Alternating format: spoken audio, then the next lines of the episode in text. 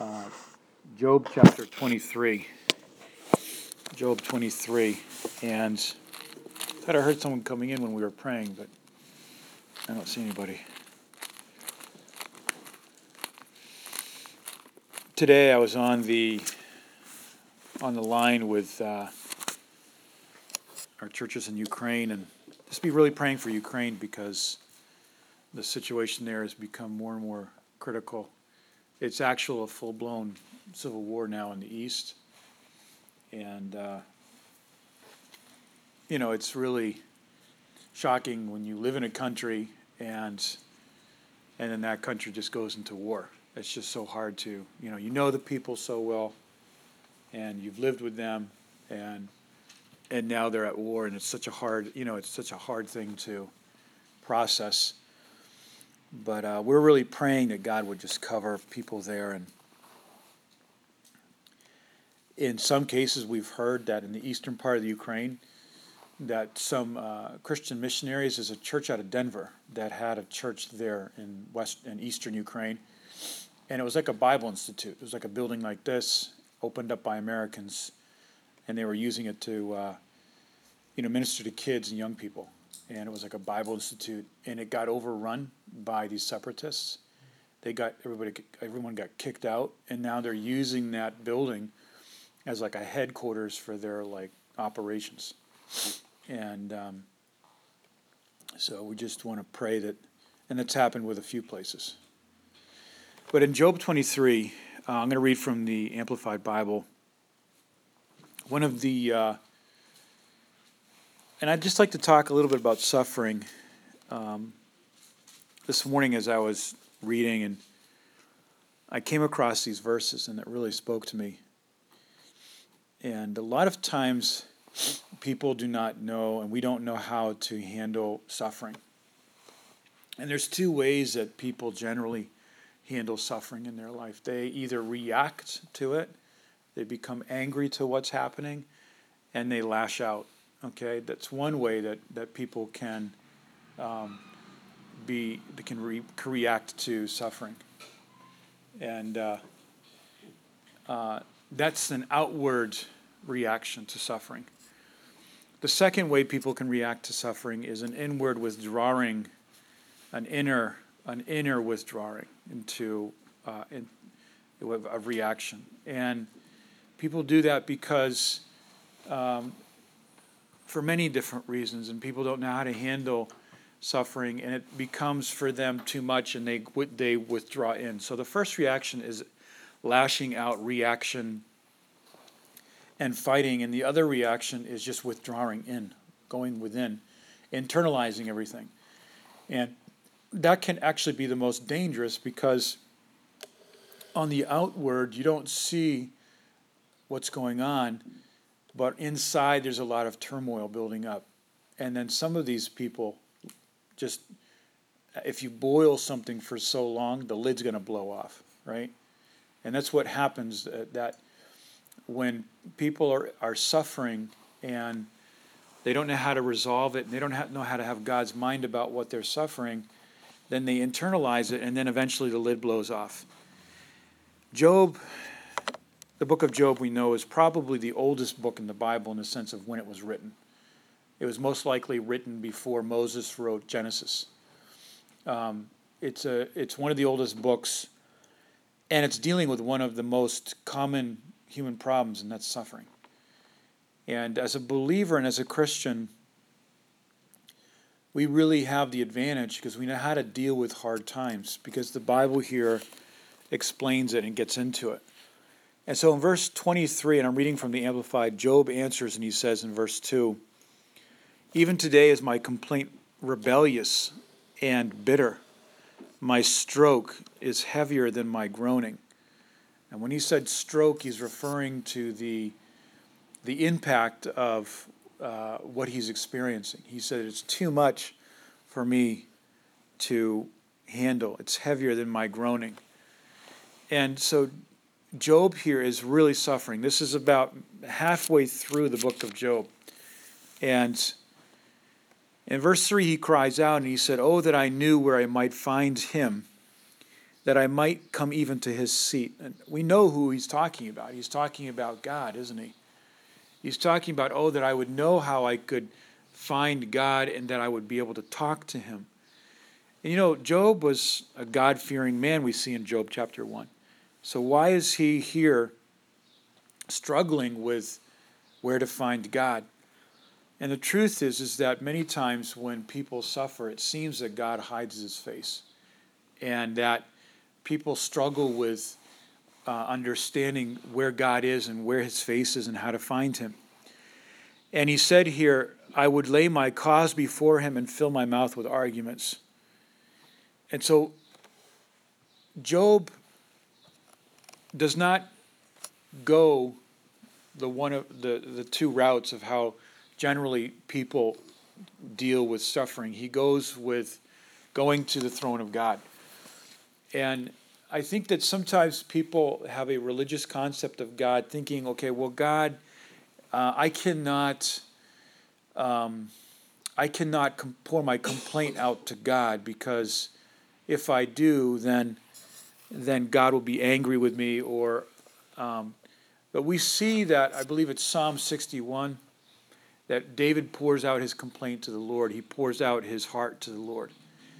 And the issue that Job here has is that he's pouring out his complaint to the Lord. A very important thing to remember is, is that uh, bitterness is poisonous. And when we do not pour out our heart to the Lord, and when we do not know how to bring our complaint to the Lord, as David did in the end of the Psalms, then that gets internalized. And see, um, people in the world that don't have God don't know how to deal with things. They don't know how to deal with things that come up. They don't know how to deal with uh, situations in their life, and things get under their skin. And it and it really hits people hard sometimes. I know of one um, missionary who, you know, um, he's a great guy and he's doing really well today. But I remember several years ago, he observed something that was very tragic, something that was very uh, hard to process. And uh, it was so traumatic that he allowed it to get under his skin and to really penetrate him. And it caused for him, like, real questions about God. It affected his sense of trust in God. He began to uh, question God's sovereignty. And it, re- it really threw him for a loop. It really blindsided him. And I remember we told him, we said, you know, you cannot internalize things like this. Because if we don't have the filter in our life of the way God does things, then what will happen is, is that, that if that filter is not there, then things are going to penetrate us and it's going to really affect us. Hey, guys. So the key is, is that um, Job goes to God and he brings his case to God. And whenever there's human suffering, whenever there's pain, whether external pain or internal pain, we have to remember that we have a judge in heaven, that we have an advocate in heaven, that we have someone that is on our side. Not just someone, but we have God Almighty in Romans chapter eight. If God be for us, who can be against us? And the great judge that Job here refers to in the next, in the following verses is really God himself. And so instead of withdrawing in reaction or lashing out in anger, Job goes to the throne of God. And, and then he has this, he has this statement that he makes in verse four, I would lay my cause before him and fill my mouth with arguments. God is okay with that. Actually, God is so secure that we are not going to disrupt God or make him upset if we go to him and pour out our argument. And I don't know how many times that you've done that with God, but it's very good for us to pour out our heart before the Lord. David did that. Because bitterness, a root of bitterness, is when we have like an ingrown issue in our life, and instead of instead of it being dealt with, it goes grows grows. And you ever get an infection because you have like an ingrown hair or something, and gets infected and just becomes like a huge issue. It's kind of gross, but that can happen in the believer's life, that instead of going to God and an understanding that we have a secure relationship with God, and that just like, for example, in a family, right? You can talk about things very openly in a family when the family is secure and healthy. When a relationship is secure and it's a mature relationship, you can talk about things and no one's going to get so offended that they're not going to talk to you anymore. And that is the way it is with God. And so in verse six, I mean verse five, not only does Job say, I will lay my I will plead my case before God, he also takes another step and he says, I will learn what he would answer me. And so Job is not only talking about a one-way relationship with God where he's arguing and yelling at God, but he's saying, I would learn what he would answer me. So Job's attitude is an attitude of of, of learning. Like, I'm going to learn.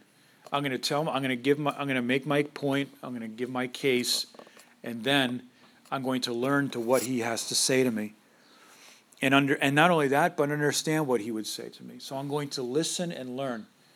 And I think that when we go to God with issues in our life, God would much rather hear about the burden on the heart and get that dealt with with us bef- than us praying all these religious prayers and having a religious experience. Because God is really looking at the depths of the heart, and he sees what's happening inside of the depths of the heart. And in verse six, Job asks this question, would he plead against me with his great power? And I don't know how it is in the, well, actually I have the King James right here. Um, oh, it says no in the King James. Would he plead against me with his great power? No, he would not. Like, if we go to God, the question that we ask ourselves, is God going to run us down with just his mighty power? Like, what are you talking to me like that for? Don't you know I'm God? He would listen. And the answer, he says, is no. He would give heed to me. That's beautiful, isn't it? That God gives heed to us. He listens to us. And how important it is, um, Job twenty-three, how important it is to understand that God is a God that understands what's going on in our life. Uh, how important it is for under us to understand that he knows our soul in affliction. He, how important it is for us to know that that when we are afflicted, uh, he is afflicted. And he, in Psalm one thirty-nine, he knows uh, our thoughts from afar off. The uh, the the uh, the level of God's understanding in First Corinthians chapter two of what happens in the depths of your life is just incredible. God knows what's happening. And that that is very comforting, because Christianity without a comforter is just another version of some type of religious experience. There's no other religion on the planet that has that has a comforter, is there? Like, do you know of another religion on the planet that that speaks about a spiritual comforter that comforts the depths of a person in suffering? No, there is none. There, there is none. There's no other religion that, all other religions pit man at, against himself and against his circumstances, so he has to rise above it all and attain to uh, that ultimate state of nirvana or, or whatever they call it. But with, with Christ, in verse seven, we have a comforter. There, the righteous one who is upright and right standing with God could reason with him, so I should be acquitted by my judge forever. And so here in verse seven, Job has a Old Testament uh, very clear understanding of the intercessory work of Jesus Christ. Isn't this amazing right here? If this is truly the oldest book, one of the earliest written books of the Bible, At, at this point, and that means if that if this is the earliest book written, then this would be thousands and thousands of years old, this book. And even at this time, there was an understanding that at the right hand of the Father, there is Jesus Christ, there is the righteous judge that would reason with God. Not that God would be our adversary, but Jesus was sent as our mediator, as our as our person of understanding, as our representative in heaven. There the righteous one would reason with him, so I should be acquitted of my judge forever. What does he mean by that? Job is saying, I would make my case to God, but who would do a better job but Jesus Christ would? Because he lived as a man thirty-three years. He lived on this planet thirty-three years. He was one of us. In Matthew chapter six, the Father knows what we have need of because through the Son, he experienced those things that his Son experienced.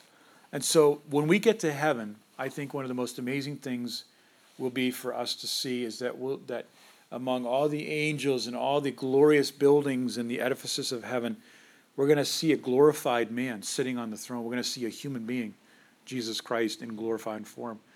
And we're going to see him, and he's going to see us, and we're going to know each other. You ever go to a, a, a big event where there's a lot of people and you don't know anybody, and then you you spot one person you know? And you just go, you beeline it right to that person, right? I mean, isn't that, and that's like your foothold for the whole event. You're like, this is where I'm going to hang out.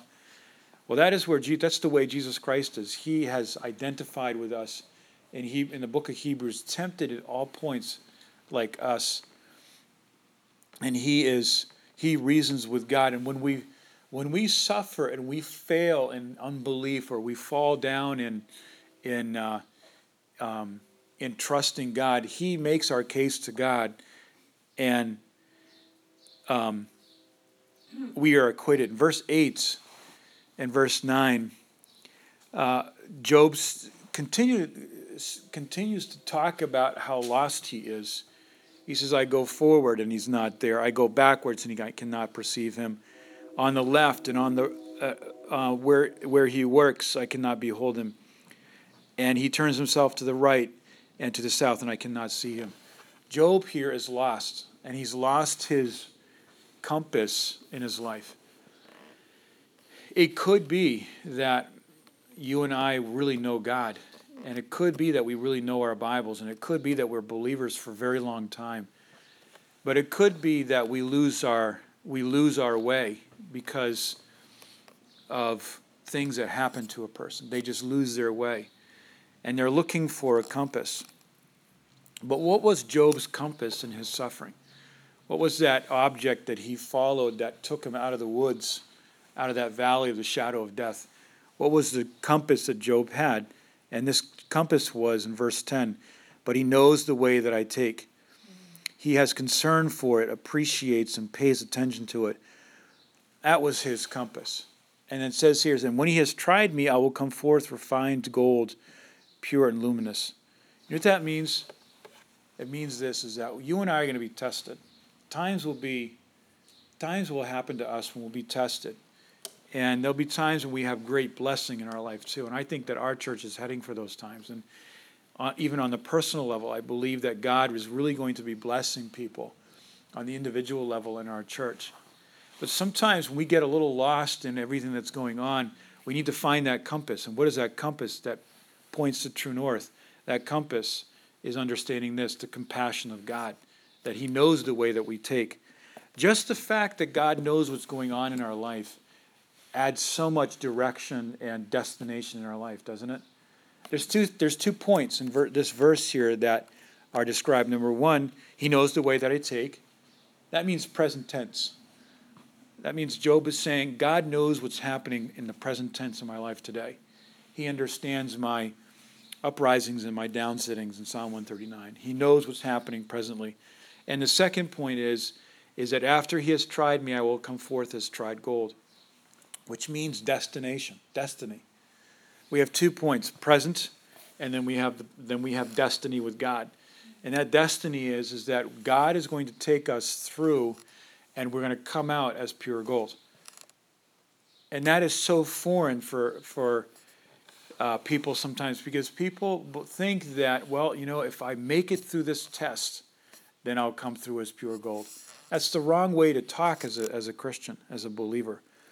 Because if God is faithful and if we are kept by the power of God, it's not if I make it, and can I make it, and am I going to make it through this? It's really, I will make it through, and God will bring us through, and he will make us as tried gold. We may stumble and fall down, but when we do, we're going to find out that underneath us are the everlasting arms of God, and that there's no that there's no change in his in his uh, unconditional love towards us.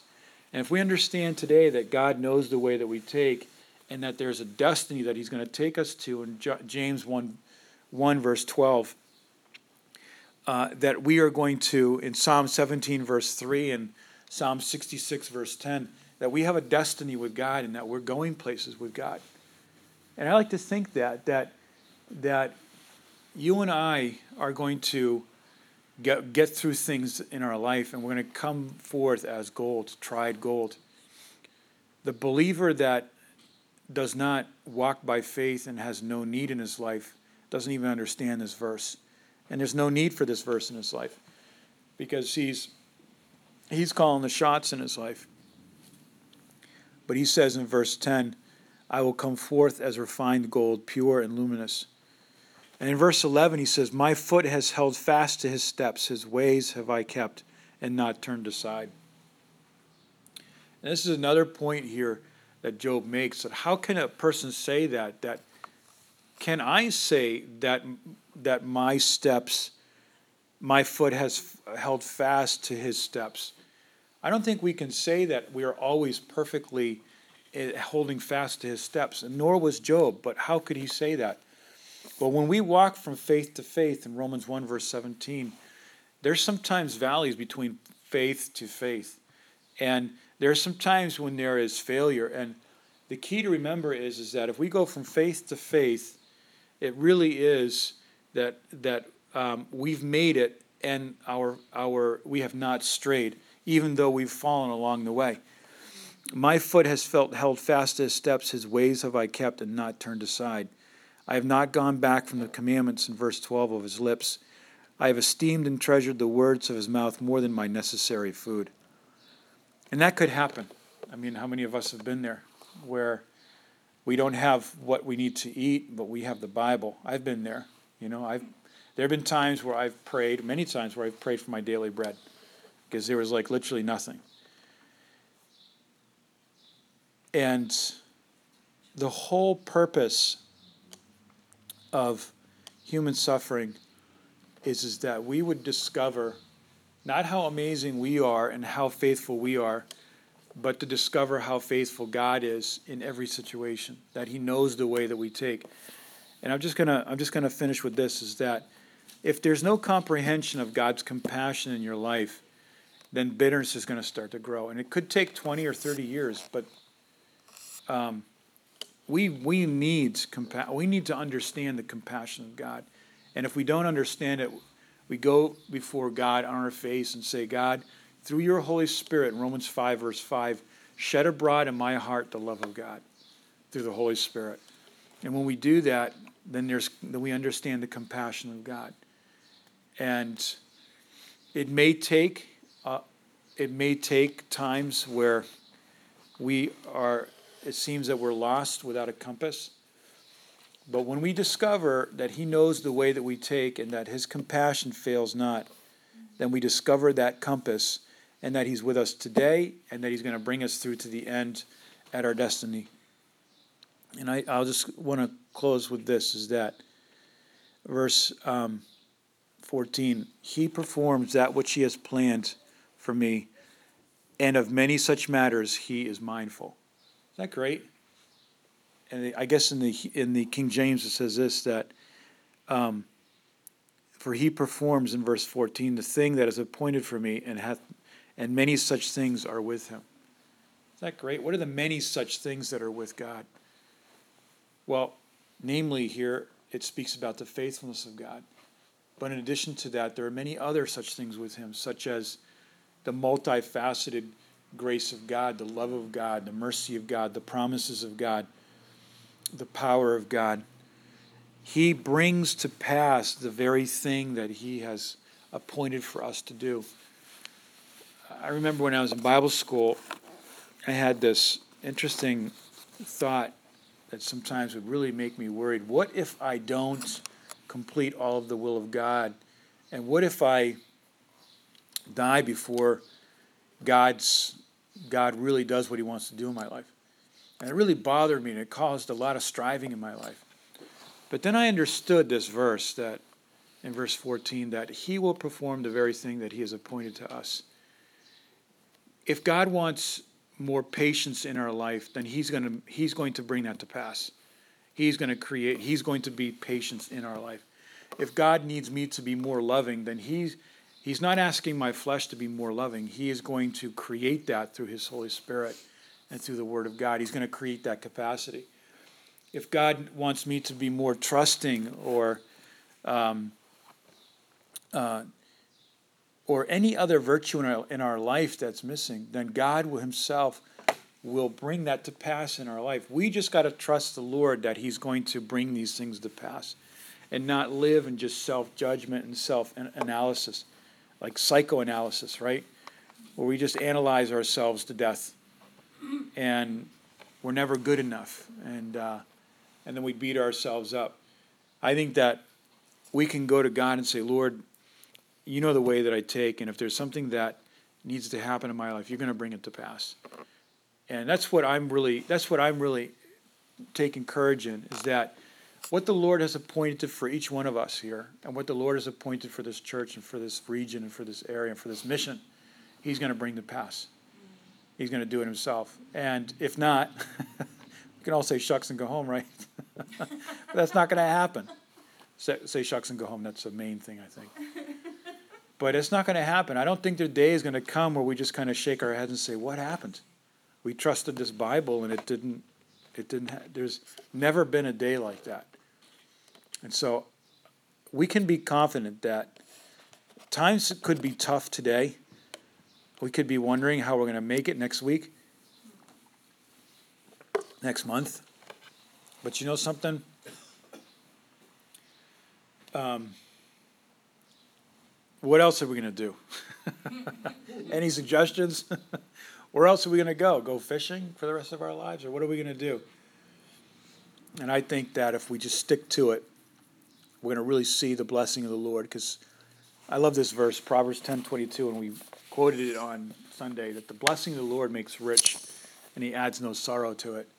You know, there's a lot of people that are out of work today, and there's a lot of nervous people, and there's a lot of people drinking, and a lot of people living in sublimation because they don't know how to deal with their problems. But you and I experience the same thing that other people are experiencing, but we have answers in our life, don't we? Mm-hmm. We know what to tell people. Can you imagine not being able to, not knowing the answers to things that are going on in your life? Um, if God doesn't answer our prayer for certain things, it's never an issue of, about how much faith we have. It is the, it is that maybe God is using you in the lives of other people to show this is what a mature Christian is in this type of situation. Financial problem, health problem. And then in the end, what happens with Job? I love this end of the story. I just let's just read it because it'll encourage us. Job um, forty-two. What happens at the end of Job's life? Job, he he prays for his friends, right? forty-two verse eight. He prays for his friends. First, he forgives them. I'm in Psalms. Let me get to forty-two, Job.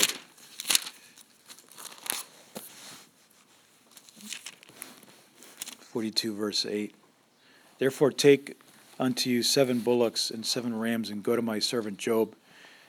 God is speaking to Job's friends that really indicted him and accosted him when he was suffering. And offer up yourselves a burnt offering. And my servant Job shall pray for you. Isn't that amazing? What would have happened if Job didn't pray for his friends? Job was the victim, wasn't he? Wasn't he the victim of his friends' lack of discernment and his friends' ignorance? Job prays for them. And when Job prays for them, two things happen. Three things happen. Three things happen. Number one, Job's friends get released from the consequences of their foolishness. And in verse ten, it says here, it says that, um, and the Lord turned the captivity of Job. What was the captivity of Job? What do you think that was? What was Job captive to when he was in trouble? What was he captive to? I, my personal theory is, is that he may have been struggling. One of the things, he may have been struggling with forgiving his friends. And that brings people into captivity, doesn't it?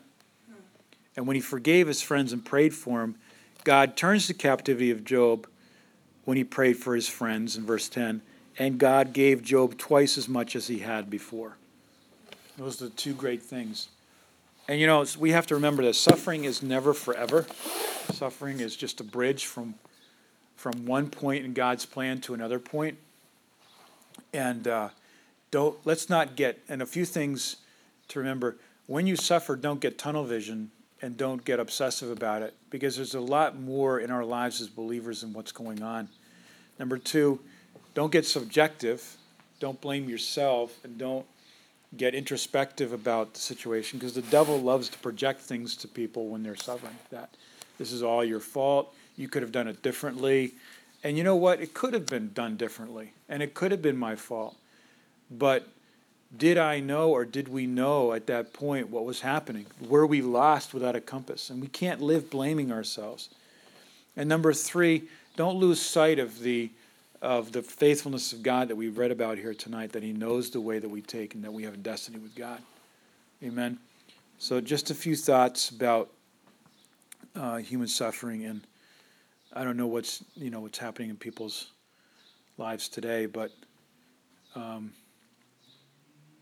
you know, let's just look to God and just have expectations, because God, hey, let's be greater grace believers, believing in the greater grace of God, that he gives more grace to the humble, right? So, amen? So let's just close with a word of prayer. Maybe we could just have a few minutes of prayer.